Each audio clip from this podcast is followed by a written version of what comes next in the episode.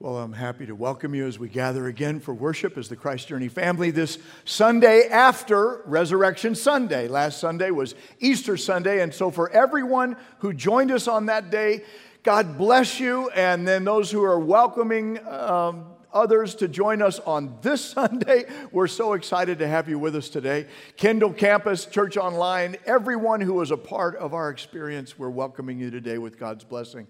And I'm telling you, what an incredible sense of energy and excitement and joy was ours last week. And then as we gathered to lay our burdens down, including our COVID burdens down, and then be raised to new hope, we welcome you in that spirit today. And, uh, and thank God that you have chosen to become a part of us. And I'm praying that, that this message would have a significant application in your life and find that welcome. Now, speaking of this message, you know how sometimes you can say a thing and then find out that what you thought you said isn't what was heard? That the same words can be heard in different ways depending on the filter through which people are listening. Well, we're calling this series It's All About the People. And it occurs to me that that is a phrase that can at the same time be understood as boring, tell you why, or offensive, to tell you why, and yet, neither of those is what we really want to talk about today. It, on one hand, think about this with me. In a consumer culture as narcissistic as ours, to say it's all about the people is like to say, duh, isn't everything? I mean, that's how culture is built. We've come to take that for granted, that that's just a given, that wherever we go, it's going to be all about us, right? Consumers rule. Ho hum, yawn, boring, tell me something and I don't know. It's all about the people? No, tell me it's all about the people, but it's all about me because be sure you need to light me up in the process. It's all about the people. Ego driven marketing in a consumer culture makes that a given, which means that that's not news at all. That's boring. Don't pay attention to that. Yet at the same time, say the very same statement, it's all about the people, in a Christ centered environment where we are gathering to seek first God's kingdom and His righteousness, not to get what I want when I want it, but we're asking God's Spirit to focus us beyond ourselves on His righteousness and not what I want. And guess what? That same statement has become offensive. For some people, you may have already snagged there. It's all about the people? I don't think so. I mean, I lived that way for a while. Some of us could say that. We lived that way for a while, and it's a trap.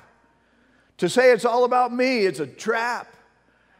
And some of us who come out of codependent environments, to say it's all about the people means, oh, yeah, it's all about what people say about me. It's all about what people think about me. It's all about what people require of me. And that all sounds just really tiring. That's like offensive, right?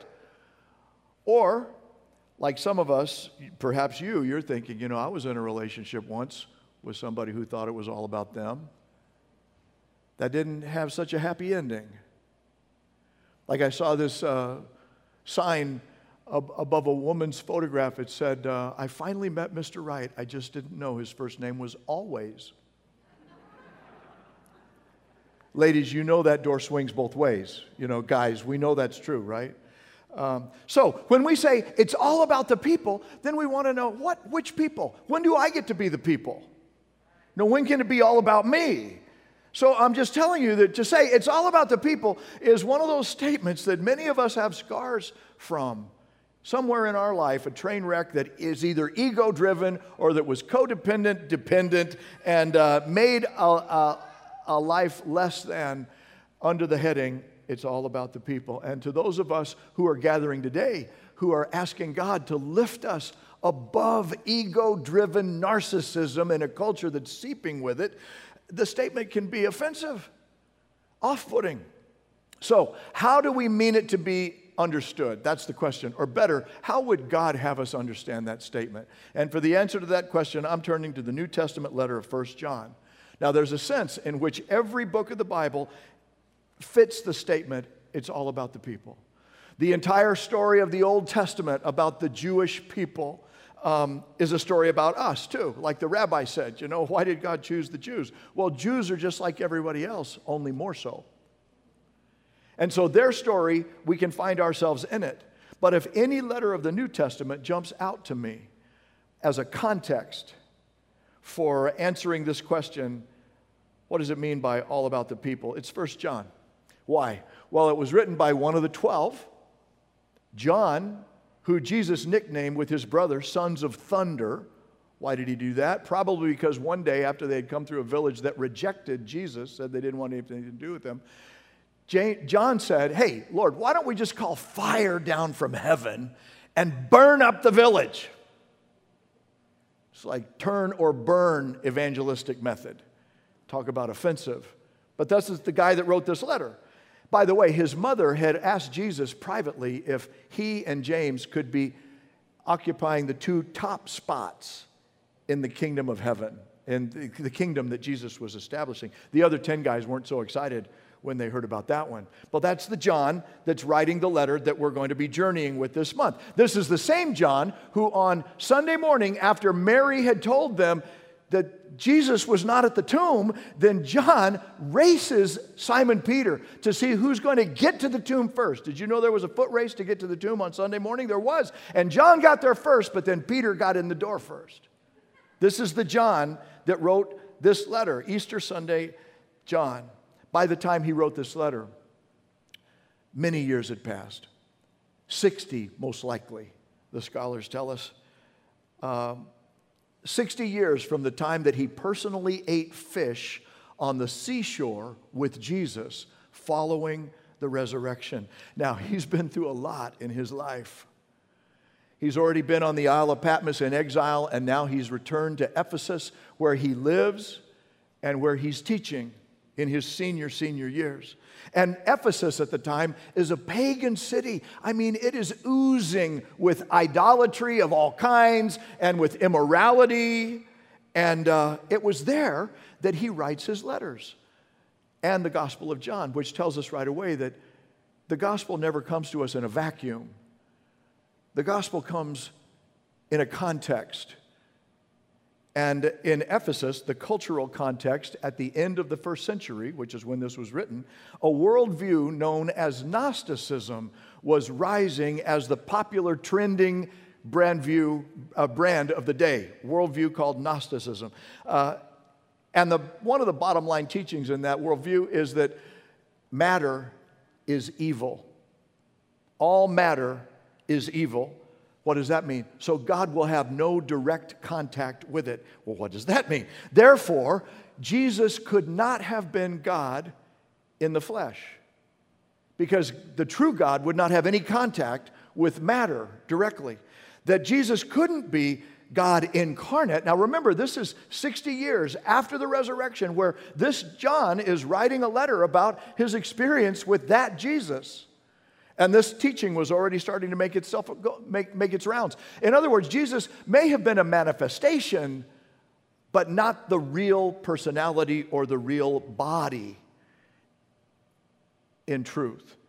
And so, understanding the context helps us understand the text. Now, why does that matter? Because in this series, it's all about the people, means it's all about what the people believe. It's all about what's going on in the culture of the people. It's all about the problems that they face in their real lives. And that's where this was written from, and that's where it's going to find its application into our lives. At the time that John wrote it, it's believed that he was the only one of the 12 disciples that was still alive. Now, I say all of that so that I can say this. If any one of the 12 disciples knows about people, it's John. He knows how much God loves people, he knows how Jesus Christ came as a person to give himself for the people because he loves the people. He knows how people like us get ourselves into problems that we can't always get ourselves easily out of.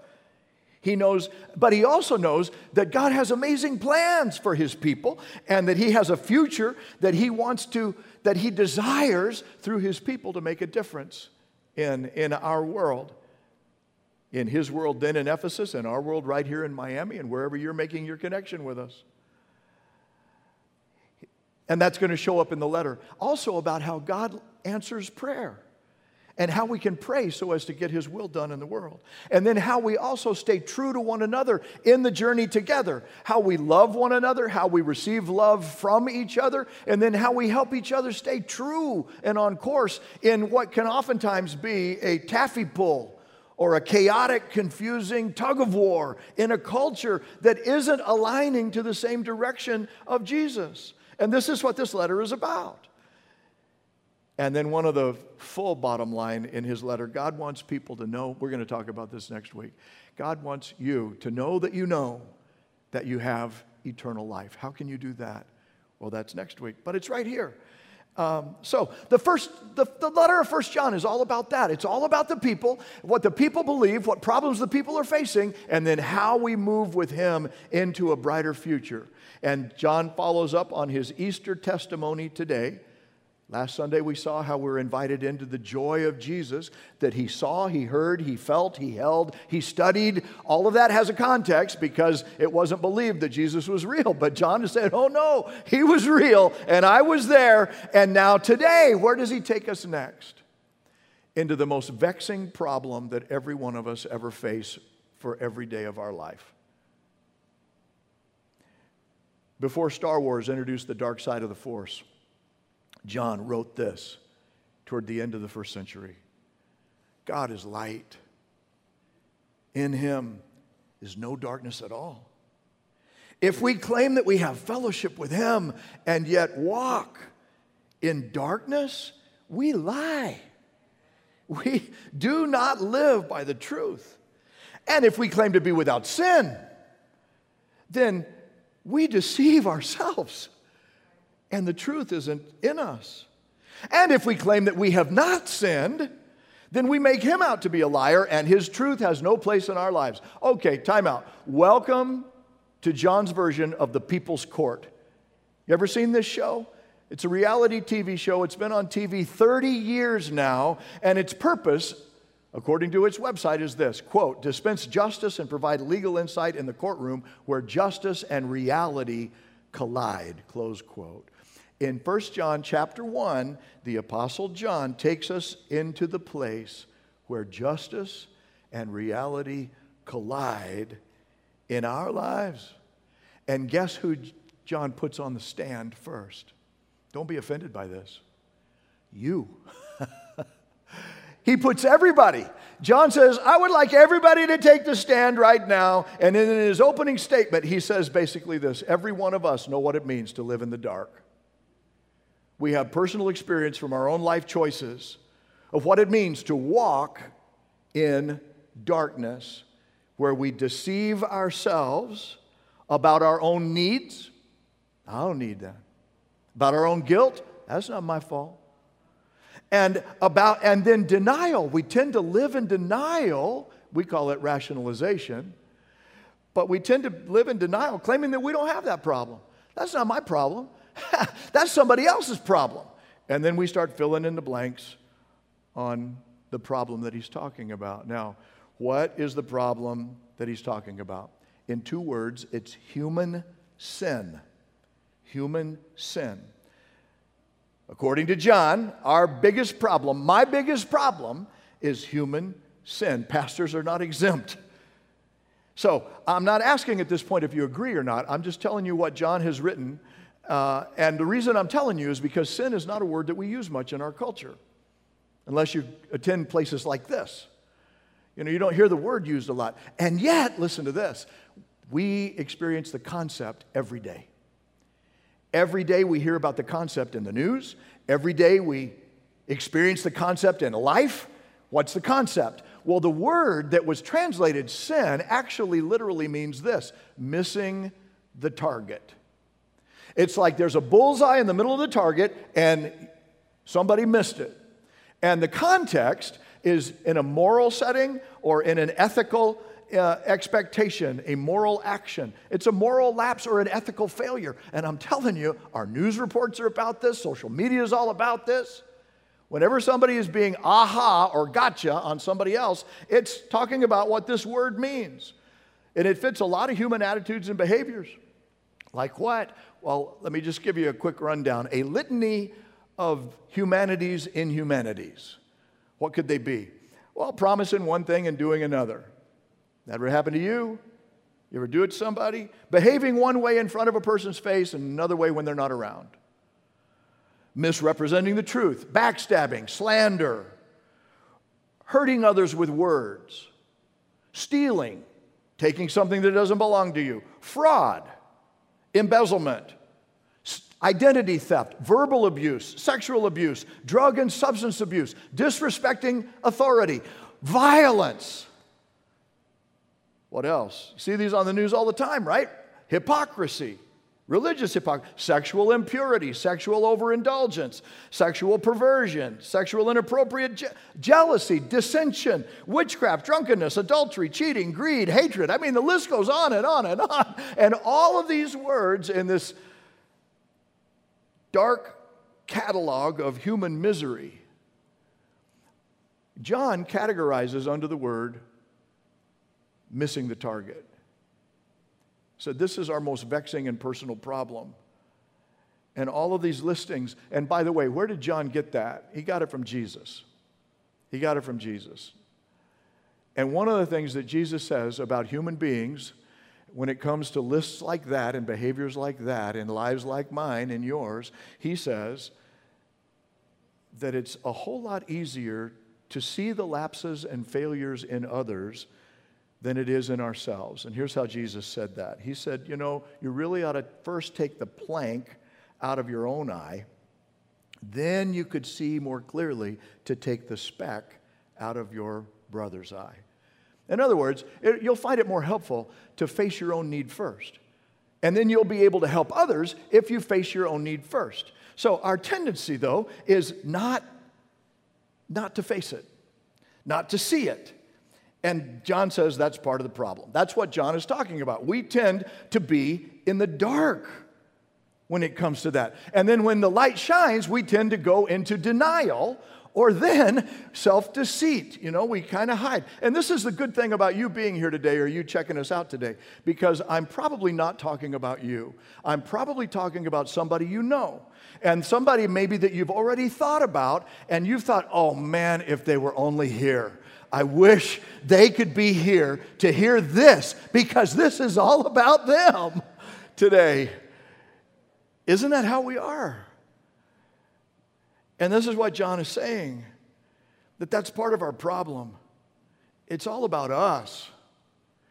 And, uh, and then look what John does immediately. This is so cool because he outs the problem and then he runs immediately to what the solution is. He takes us to Jesus, whose blood is more than able to cleanse our sin and restore our fellowship with God and with each other. Chapter 1, verse 7 If we walk in the light, as he is in the light, then we have fellowship with one another.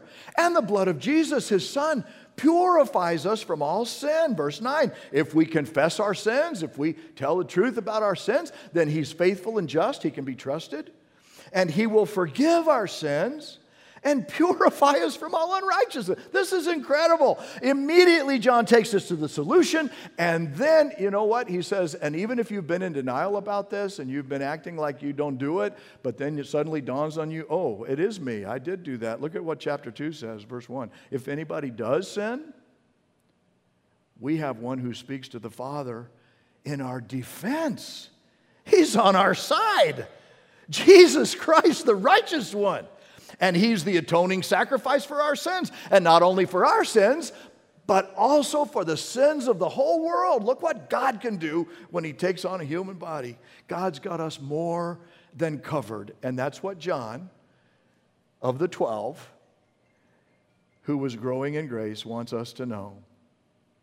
In the people's court, before God, our judge has already assigned us the highest quality advocate that anyone could ever have. And that advocate has also, in our defense, also paid in full every penalty that could be assigned to every misbehaving sin that human beings could ever commit.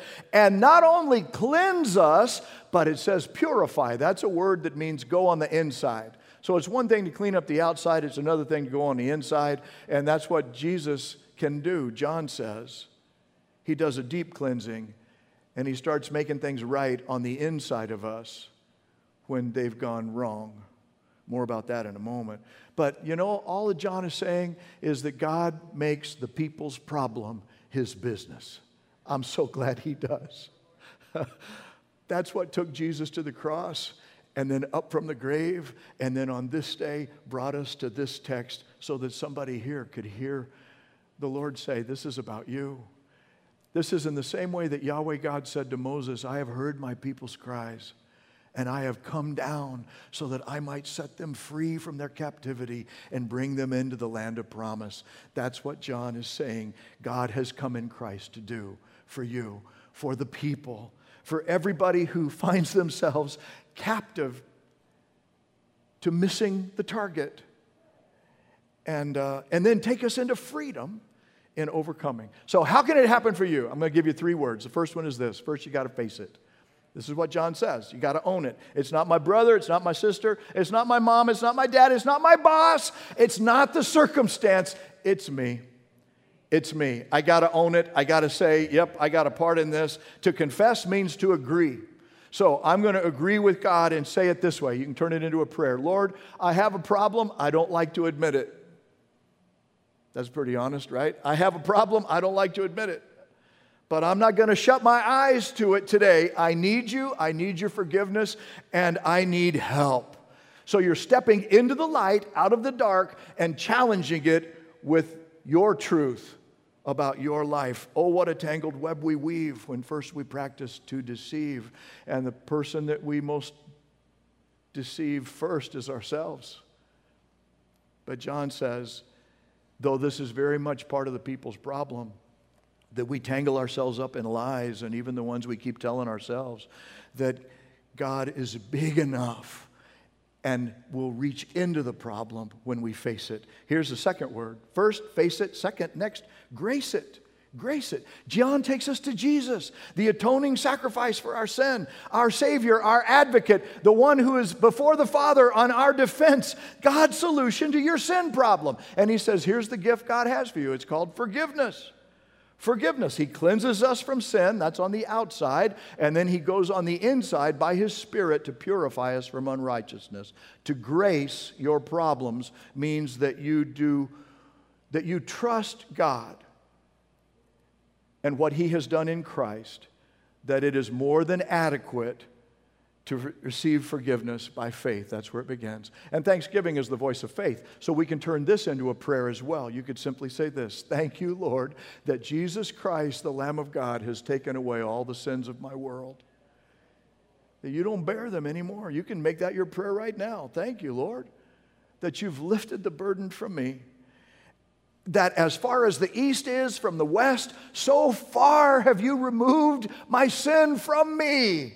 So, by grace, through faith, we declare our receiving of the gift. And then the third step face it, grace it, then replace it.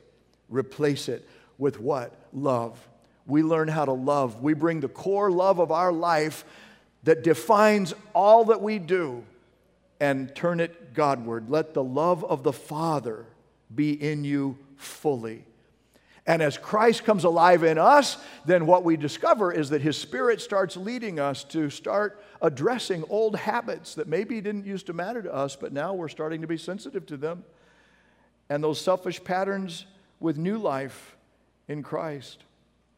And so we let the love of God start working a work in us on the inside. You know what? If you walk into a room, say you walk into my house, and you look up and you see spider webs in the chandelier, what does that tell you? Got this little light fixture, got little spider webs in it. What does that tell you? You know two things right away. A spider has been there, and Pastor Bill hasn't cleaned for a while. Right? That's the two things you know automatically. A spider has been there, and it haven't cleaned for a while. Um, that is a metaphor for what happens in a believer's life. When sins show up, those multiple misbehaviors of attitude and action in our lives, they're like webs that are there because the spider has been present. The spider, according to Scripture, is fallen human nature, a sinful human nature. John calls it the flesh, our fallen nature apart from God. And apart from God, we're always spinning something to hide and make ourselves feel better, look better than what is true. And that's where all the list of the misbehaviors that I mentioned earlier are all wrapped around this spider because they come in my life, they come from my fallen sinful nature. They come the same place in your life from yours. Evidence of the spider. So when they show up, when these behaviors show up in your life, it's supposed to let you know oops, a spider's been on the loose. And second, maybe it's time to get clean. And that's what John is writing about. Every person in Adam's race since the original sin in the garden has had to deal with this sinful nature, with the lower fallen nature. And that's what John is writing about in the second half of the statement, where he says, Not only can you be cleansed, forgiven of sin, but purified from unrighteousness. He goes inside and he picks up the theme again in chapter 2, verse 15. This is what he says Do not love the world. See, it's about where you focus your core love or anything in the world. If anyone loves the world, the love of the Father is not in him. For everything in the world, the lust of the flesh, the lust of the eyes, the pride of life, those all come from that fallen sinful nature, comes not from the Father, but from the world. This fallen culture full of fallen human beings, and the world and its desire pass away. But look, he doesn't leave us there. He lifts us right back up. But he who does the will of God lives forever. This is where Easter gets personal for each one of us. Now, when John says everything in the world here, he's talking about the spider of sin and how those webs get spun in human culture all over the place, but also how it shows up in our life. Remember, sins are the webs, and sin is the spider from which they come. So we face the truth of our sins and our sin problem, and then we grace that problem by receiving the gift that God gives us in Jesus Christ, our substitute, our Savior, our advocate. And now we see how John says you got to replace that core sinful, ego driven self with the love of the Father. And the Father love directing your life from God's Father love. He says, Love not the world or the things in the world. The world here means that good creation that we talked about in our previous series, but that has been taken out of its context and distorted and perverted for self interest. The flesh, the lust of the eyes, the lust of the flesh. Things in the world that God meant for good, but then when we use them for indulgence and self promotion, ah, we find ourselves spinning webs and getting all tangled up in them. What are some of the gifts that humans tend to abuse? Beauty is one of them, knowledge is another one. Sex is another one, family is another one, morality, prosperity. We talked about all of those in a previous worldview, I mean, a previous series on worldview. But here, John is summarizing that kind of thinking in the phrase, the pride of life. That's where human beings choose to align their attitudes and their actions, thinking that they can succeed without God. And he says, We're wrong. We're deceiving ourselves. We're in a lie. And if you want to step into the truth where freedom is, don't believe for another moment that you being your own God is the key to success. It's the devil's temptation, actually. And it's actually the devil's great sin. The prophet Isaiah says this. He quoting Lucifer. Isaiah 14, verse 13 I will raise my throne above the stars of God. I will sit enthroned on the mount on the utmost height. Verse 14, I will send above the tops of the clouds. I will make myself like the Most High. What did the serpent say to in the temptation? Oh, when you eat it, you're going to be like God. Lucifer thought he was on his way up verse 15 says this But you are brought down to the realm of the dead. The wages of sin is death, and the depths of the pit. And that's where John just tags up again. He says, This world and its desires are passing away. That's where he gets this. He summarizes for us. He's bringing all that story to say, I'm seeing this in my life, in your life. And then he wants to say, So what's the way out of the pit?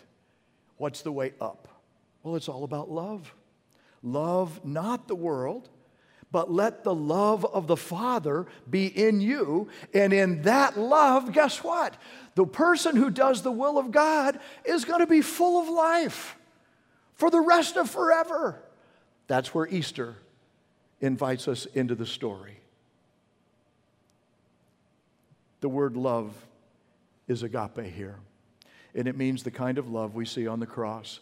And John says that that kind of love not only cleanses us by forgiving us the outside deeds that we commit that get on others and get on us when we do them and we need forgiveness, but it says that he goes on the inside and crucifies the spider. This is our story. Every time, see the cross? When Jesus was on the cross, all the sin from all of the world, not just the sins, that's the sin list I mentioned earlier, all of the sins, all the webs and entanglements are on Christ, but the spider that spins them was there too. Every time we take communion, we remember this as believers. Jesus said, This is my body, which is broken for you. And Paul says, In him, the body of sin was destroyed, it was crushed. The spider has been dealt a mortal blow in his body, sin has lost power over us. And then Jesus said, And this is the blood of my covenant, the new covenant that will wash away all sin. Got you covered, want you free. And that's what John wants us to know. This is your Easter gift that you can live free from guilt and shame, but also empowered for new possibilities. And that's coming a little bit later in the series, so I hope you'll join us on that. For now, let me end this way.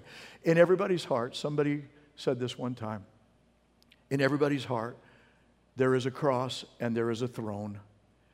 Either Christ is on the cross and self is on the throne, or self is on the cross and Christ is on the throne. And the opportunity we have by faith in grace through trust is to say, Lord, I want to enthrone you, allow your death to become my death in Christ on the cross, which is why Paul said, I am crucified with Christ, because Christ's death freed him up and then grants him victory. And that's helpful to me because I imagine this is true about you. Sometimes I can be my own worst enemy and I need help from the inside. And that's exactly where God says He'll do it, He'll bring it. He will, if I will face it. You want to know what's your next step today? Are you willing to face your need and say, Lord, it's me? I don't want to admit it, but I, I have sinned and there have been sins in my life and I'm tangled up in the dark. And, and so I, I need to grace it. It's not by works of righteousness that we do, but we receive the gift of God's grace by faith. It's a free gift.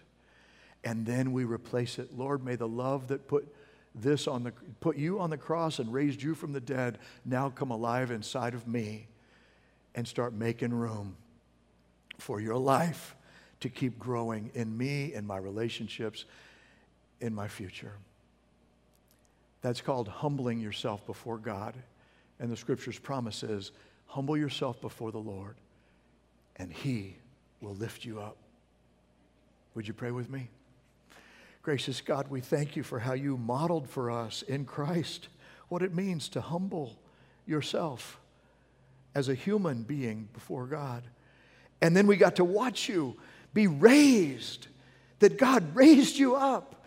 And so, Lord, I'm just praying today for sisters and brothers, for moms and dads, for for people of faith and those who are maybe looking in and thinking about this for the very first time, that this would be a moment where each one of us can take the steps John has given us to own our issue, to own our problem, and then to invite you to forgive us, and then to welcome you to do your work within us. If this is your first step of that journey, I want to invite you to pray this prayer with me. Lord Jesus, I believe that you are God, come in the flesh for me, for love of me, and that on the cross you did for me what I could never do for myself. And so I receive the gift of forgiveness. for the sins I've committed and those I haven't yet, but for all of them in my life. Forgive me.